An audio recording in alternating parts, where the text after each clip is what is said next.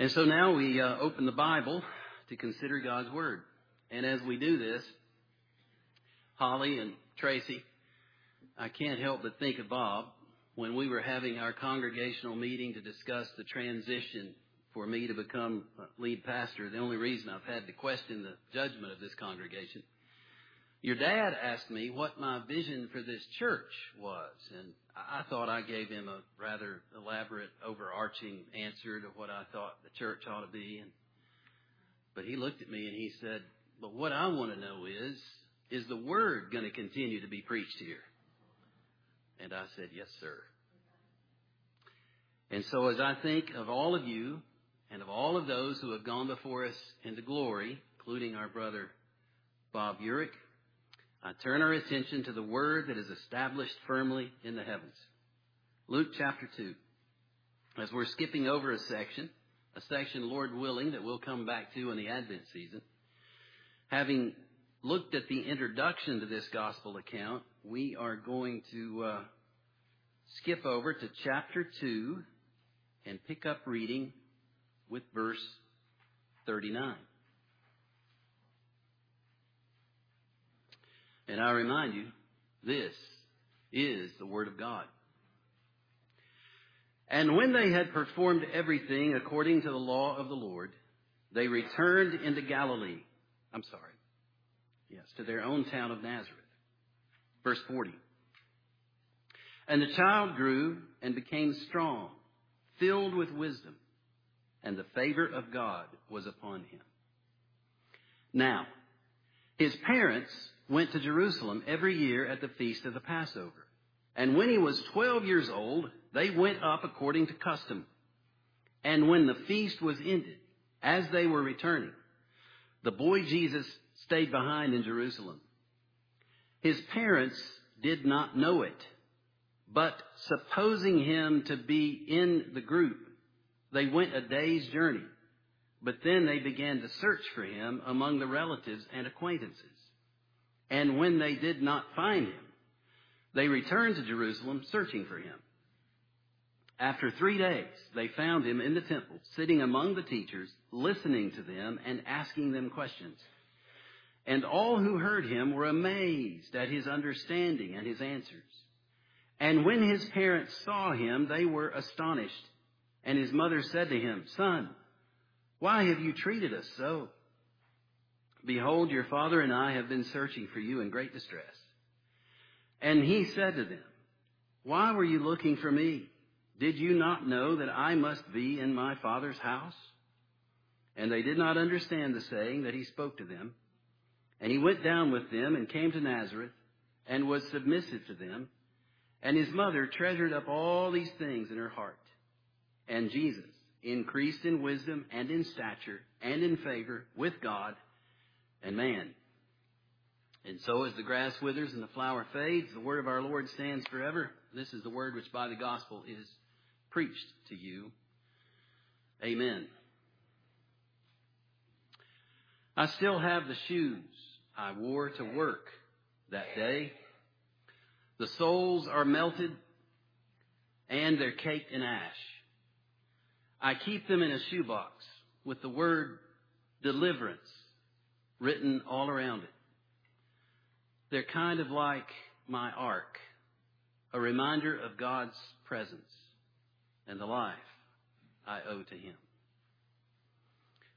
A survivor of September the 11th in New York City.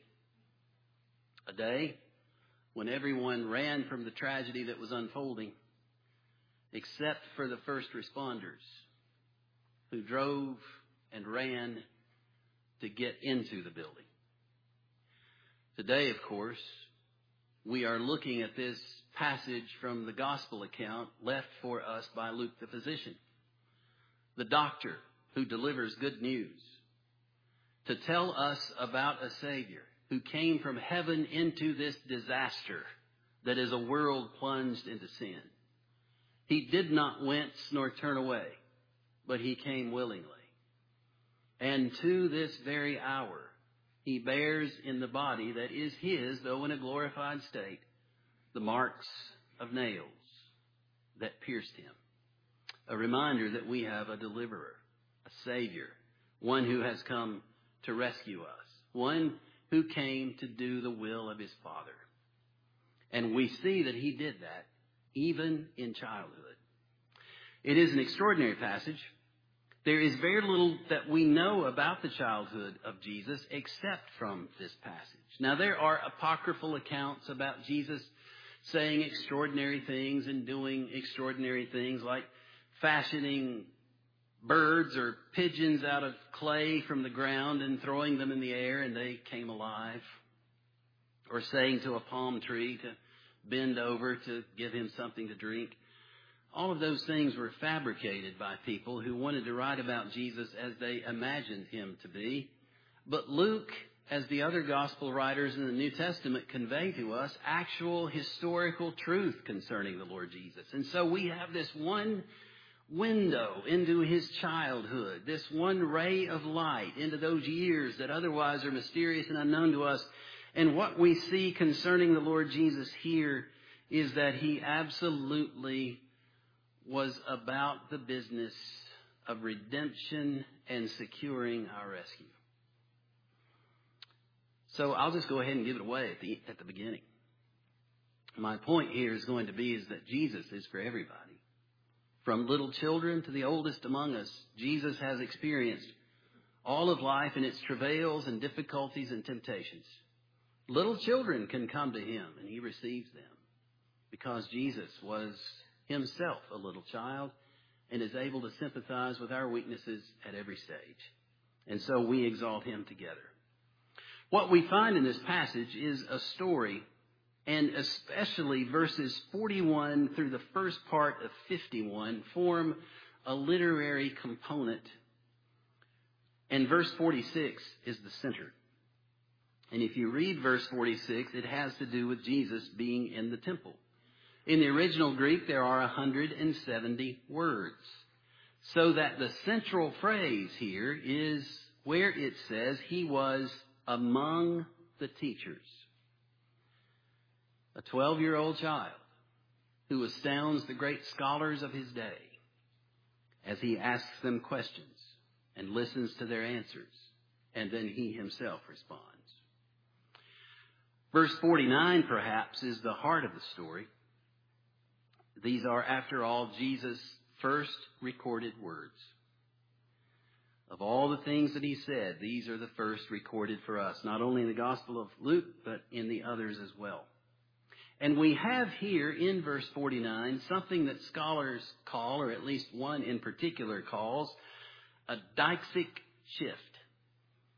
Now, I just had to say that because I discovered that word in my studies and wanted to tell you.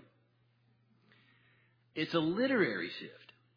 In verse 49, we go from the action being performed by his parents. That's what's happened throughout Luke's narrative up until this point the action has been carried out by others. And in particular, it is Joseph and Mary. His parents went to Jerusalem every year. But in verse 49, a very profound shift occurs in which Jesus is the one who carries out the action. He said to them, Why are you looking for me? So that as we come to the end of the passage, he went down with them and came to Nazareth. From here on out, Jesus is the focus of the story, not just by way of passive recognition, but by his active participation. So suddenly, Deictic shift becomes something maybe we're all interested in. But don't worry, you can be a saved Christian without knowing that word. I simply wanted to point your attention to this. By the way, a friend of mine who is an author tells me that publishers don't like that sort of thing. They don't like you shifting the point of view from one person to another in the same chapter, let alone the same verse. He said, but we'll give Luke a pass. Something else to point out in verse 49, in the last part of the verse, before I quickly go through the meat of the matter, is that there is a discrepancy in the rendering of the word for household or house. In some versions, this is rendered, I must be about my Father's business. This is easily resolved, for we know that in the Greco Roman world, house or household did not refer simply to a location, it referred to a position of authority. And so when Jesus said that I must be in my Father's house, he was literally saying, I must be about my Father's business because this is his house. I must be about my Father's work and his will. So here they are. Jesus growing up in a Jewish home, being raised in the faith, and in that faith system, they live and work in Nazareth. But as he grows, he's filled with wisdom. Now, here we have an insight into the human nature of Christ, a great mystery that theologians have grappled with through the ages. Clearly, he is God, but he is also a human being. And so we have a, an insight into the human and divine nature of the Lord Jesus. Though being God, as a human being, he has set aside certain prerogatives and privileges that were his as the Son of God and has limited himself to a human body and a human intellect. Now, let me tell you something. I'm going to exhaust my knowledge on this matter in about three more words. We are talking about a profound mystery. We see there are times in Scripture when Jesus seems not to know things. And we know that is in no wise a description of a lack of omniscience on the part of God, but it is simply a description of the limitedness of Jesus in his human state. See, I told you I was going to go beyond our ability to understand very quickly. So Jesus grows. He grows physically. He grows mentally and intellectually. He gains in wisdom as he grows. A mind that is not encumbered by sin. He did not possess a sin nature, so he has an intellect that's not encumbered by the things that we have to deal with. We all have to carry pencils with erasers on them. We have to have correction keys on our keyboards, those backspace buttons that come in so handy when we mistype or misspeak. We see that the journey is made, which seems to have been a practice on the part of his parents, and what we read about here is one that happened on this particular occasion when Jesus is at the age of 12. They, uh, they celebrated the Passover as is commanded in Scripture. And yet, there is something different that happens this time as we see. It's extraordinary. It is a wonderful story that helps us understand more fully who our Savior is. So, in the point that I've already made, being fully God and fully human, Jesus grows physically and intellectually. Again, we get beyond our understanding, but we simply have to recognize that Jesus was, while God, yet he was fully human. He experienced the difficulties and travails of growing up. He didn't have to make apologies. I mean, think about this in contrast. Uh, something that my friend uh, Don Reed says in his latest book, Piano Days, which is about three friends, and strangely enough, it comes pretty close to accurately describing me and two friends that I had growing up. He says in one paragraph, we were young and imperfect, worse than some, not as bad as others. Looking back on those wonderful and tender years, I can see some things we did were crude, even rude, and yes, we bent some rules, but never broke any laws.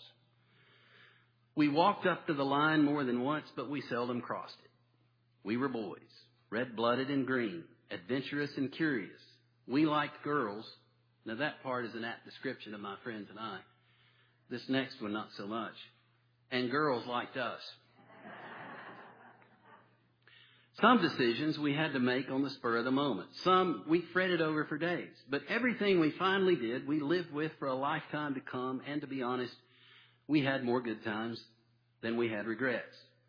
I don't know of any surviving adult who will admit to everything that has gone through their minds, or will confess to all the things they did and said when they were teenagers, or will own without reservation everything they wish they'd never done.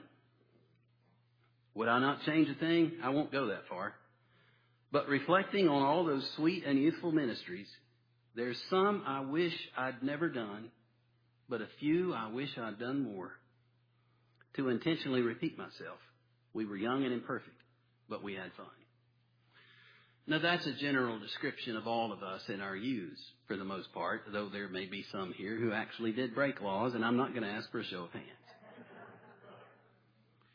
But what I want to do by reading that is to contrast for you the general, average, normal human experience was not that of Jesus. Not having a sin nature, he always did which was pleasing to the Father, and so you don't have him in this passage, nor anywhere in the Bible is he apologizing. He never says, Oh, I'm sorry.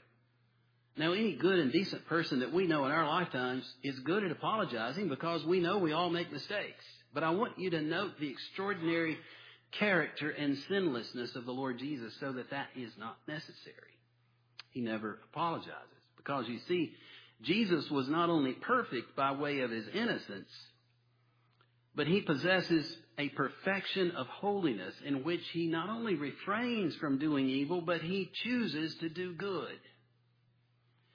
And in this piece of literature, this inspired portion of God's Word, he chooses to do good. He does the will of his heavenly Father.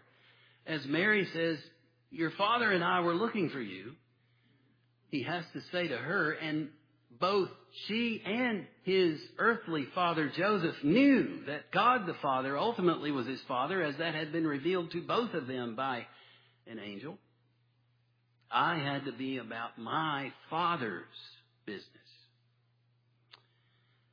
Quite extraordinary as we contrast who Jesus is with who all of us are. And the child grew, became strong, filled with wisdom. He increased in wisdom and in stature and in favor with God and man. We know that Jesus was born Jewish, raised in the Jewish faith as a child of the covenant. We've already encountered the faithfulness of Joseph and Mary in the earlier verses, chapters 1 and 2, when we see that they had hearts that were intent on serving God, which was an indication of their being objects of the saving grace of God. And so Jesus was raised in that household of faithfulness, even though his parents, earthly parents, were not perfect, nevertheless he was raised that way. Note in verses 39 and 41, and when they had performed everything according to the law of the Lord, that is noted. And then in verse 41, now his parents went to Jerusalem every year at the feast of the Passover. They practiced their faith. They didn't merely profess to be believers in God. They acted on that faith by doing the things that God instructed them to do as God instructs all of us in the faith. We don't live out the faith according to the way that we think is best. We, if we have a genuine faith in the Lord Jesus, are students of and are otherwise instructed by the Word of God. It is a faith that has been delivered to us by God Himself. And so God instructs us. We don't make our way according to our own imagination, but according to God's instruction. The thing, of course, that catches our attention is that Jesus astounds those who truly listen to him. Now, we don't know who all the scholars were in the temple on that day when Jesus was sitting among them, but they were astounded as they listened to him. This 12 year old child astounding them, not by doing tricks, but by displaying his knowledge. Not in an arrogant way. It doesn't say that Jesus was teaching them. Note that it says Jesus was listening to them. There is a humility in his position of superiority. To all who heard him, all who heard him were amazed at his understanding and his answers. And you see that in the course of his life as he teaches. People are astounded. This man teaches with authority. This man teaches like no one we've ever heard before. And so those of us who know the Lord Jesus, we know that to be true most of us have had really good teachers through the course of our lives, and there are some really good teachers that we want to pay homage to. But when we find Jesus in the New Testament and we read his words as the Holy Spirit illuminates them to our minds and hearts, oh, we quickly say, there's nobody like Jesus. I had good parents. I had wonderful teachers. I had people who were blessings in my life. But there is no one like Jesus. And so we exalt him. We are astounded by his teaching. We see that the Father favored the Son. God the Father favors God the Son, and the Son loves and glorifies the Father. Jesus saying simply to them, Did you not know that I must be in my Father's house? Or about my Father's concerns? I must be throughout his whole life. Jesus did not what he was constrained to do, not what he was made to do. He did what he wanted to do and what he wanted to do was a must for him. I must do my Father's will. He did not want to do anything else. He delighted in it. He said at one point, it was food for his soul. That his meat was to do his Father's will. So we see him, and what immediately becomes apparent is Jesus' moral perfection and our severe imperfection. And initially, that's convicting. Initially, that puts us off, and we realize what a terrible predicament we're in. I mean, after all, here's one who breaks the curve. What about that kid in school when everybody else did poorly on the exam? But there was that one kid that studied and did well on the test. And everybody was hoping for a curve. You know, the teacher would take the highest grade and bump that up to 100, and then everybody else's would be moved accordingly. And that kid that broke the curve. Why do you think Jesus was so despised by the religious leaders? They who thought they meticulously kept the law, yet knowing in their hearts they never achieved perfection. Jesus comes along and he breaks the curve. Now, does that help you understand a little better? You see, I have to take my simple childlike student mind, in which I never excelled in school, and try to convey in a way that helps me to understand. Jesus prevails where all others have failed we see that Jesus' true identity and purpose were defined by God and not by human conjecture. We have to receive Jesus as he's presented in the scripture, not as we find him talked about by the supposed scholars of our day, who, unbelieving as they are, pretend to know the historical Jesus. The historical true Jesus is right here in the pages of scripture. Don't buy into the lie that you have to look for him elsewhere. You find him right here where he intends for us to find him by the grace of God. As he declares, I must be in my Father's house. His mission and his identity are defined from heaven, not on earth. His true identity and purpose, nevertheless, go often unrecognized, even by those closest to him. We see that here. They did not. His parents did not understand the saying that he spoke to them, which makes us think of John 1:11. He came to his own, and his own people did not receive him. We even see how that his own brothers thought he was crazy in the course of his ministry. And so we see the ministry of Jesus consistently misunderstood throughout the course of it on earth. And it should be no surprise to us that Jesus continues to be misunderstood in our own generation. But just because others fail to understand should not deter us from grasping the things that are clearly revealed to us in Scripture. That we can trust in what God says about His Son, that we can believe in Him, even though very intelligent people differ from us. We see that biblical submission is proper in our human relationships, and that it does not imply inferiority even though Jesus is the Son of God the Father, notice he nevertheless submits to his parents as he goes with them. He went down with them and came to Nazareth and was submissive to them.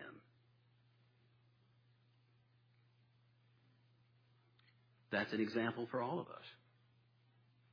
The Bible tells us many ways in which we are to submit to authority. Wives, submit to your husbands. How many husbands have pulled that out of the Bible on occasion in the middle of an argument?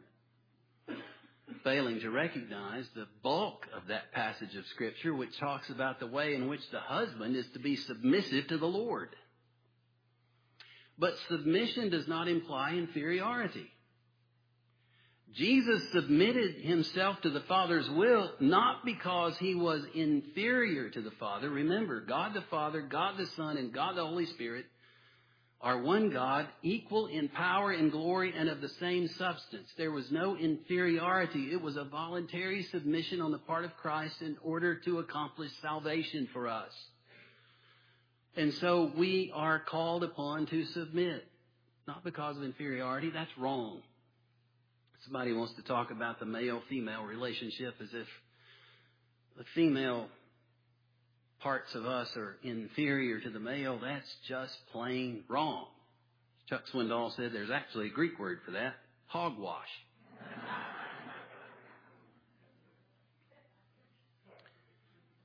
it is voluntary. God created man, male and female. In his own image, he created them. We also need to note, as I've already said, Jesus sympathizes with our weaknesses from childhood on up. He came through childhood. He knows the difficulties. He knows all the temptations associated with our existence at every stage of life. For we do not have a high priest in verse in Hebrews 4:15. We do not have a high priest who is unable to sympathize with our weaknesses, but one who in every respect has been tempted as we are, yet without sin.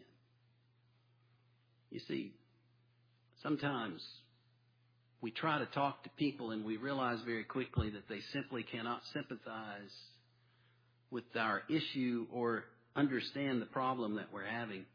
That is never the case with the Lord Jesus. When we go to Him in prayer, we can be confident in knowing He knows our weaknesses. He knows the travails of life. He's been here and done that. Got the t-shirt. I don't want to trivialize that. He's got nail marks in his hands and his feet.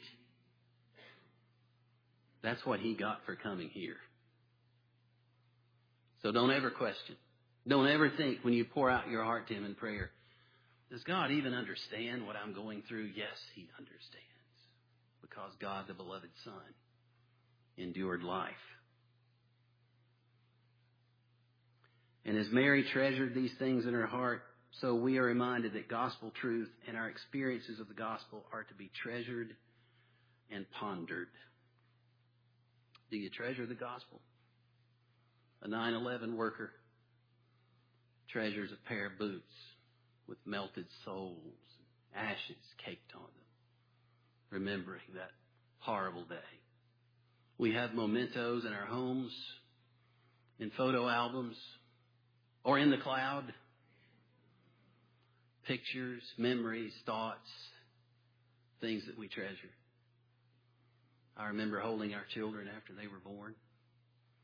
I still can't believe that little boy that I held so long ago on the 24th of May, 1995, is now this big hulking guy. And when he hugs me, sometimes I fear for my life that he might squeeze the air out of me. He's hard as a rock. But I treasure when he was that little child and his sister when she was born. I never let Kathy forget that I got to hold her first. I got to give her her first bottle.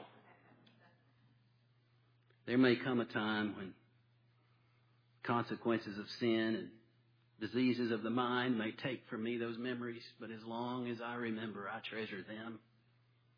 And all the more should we treasure the gospel. Because the Lord Jesus came for our rescue. When everyone else fled from the disaster. He inserted himself in it. And we see that wasn't something that just happened at Golgotha on the day that he died. It was something that happened from the moment of his conception. We see it here and we'll see it throughout this gospel presentation. Jesus came and succeeded where all others had failed. And the rescue is real. The world is falling down around us. You need a Savior. It's time for you to stop buying into the intellectual arguments that are presented to you by so-called documentaries on television or because you've read the latest thing about what people think about Jesus in the latest periodical or article online. It's time you accept the source material, the primary source, and repent and trust in Jesus as He is, not as people imagine Him to be. And you will discover that He is a Savior like no other, who has always done His Father's will. And because He persevered and never failed, you will not be the exception when it comes to those who are saved. If you repent and trust in Him, you will not be that one on the judgment day who says, Oh wow, I guess He forgot. I guess I was left out. You can be assured that if you trust in Him, you are saved. Because that's the kind of Savior we have. Remember, where all others failed, the man prevailed. From childhood to the day at the cross, Jesus never fails. Let's pray. Heavenly Father, bless us, O Lord, we pray. To know the Lord Jesus and to know Him more fully, to know you more fully, O God, Father, Son, and Holy Spirit, three in one, that we may be assured of the great rescue performed for our sakes. And so we bless you and we praise you and we ask you that we may know him in the power of his resurrection. For we pray in his name. Amen. At Calvary, as we look at Jesus, we must always think of the cross. Even as we know he was raised from the dead, we must never forget that he suffered for our sakes. As the Puritans said, there are two great truths in life. Man has sinned and God has suffered. At Calvary, let's stand together and sing.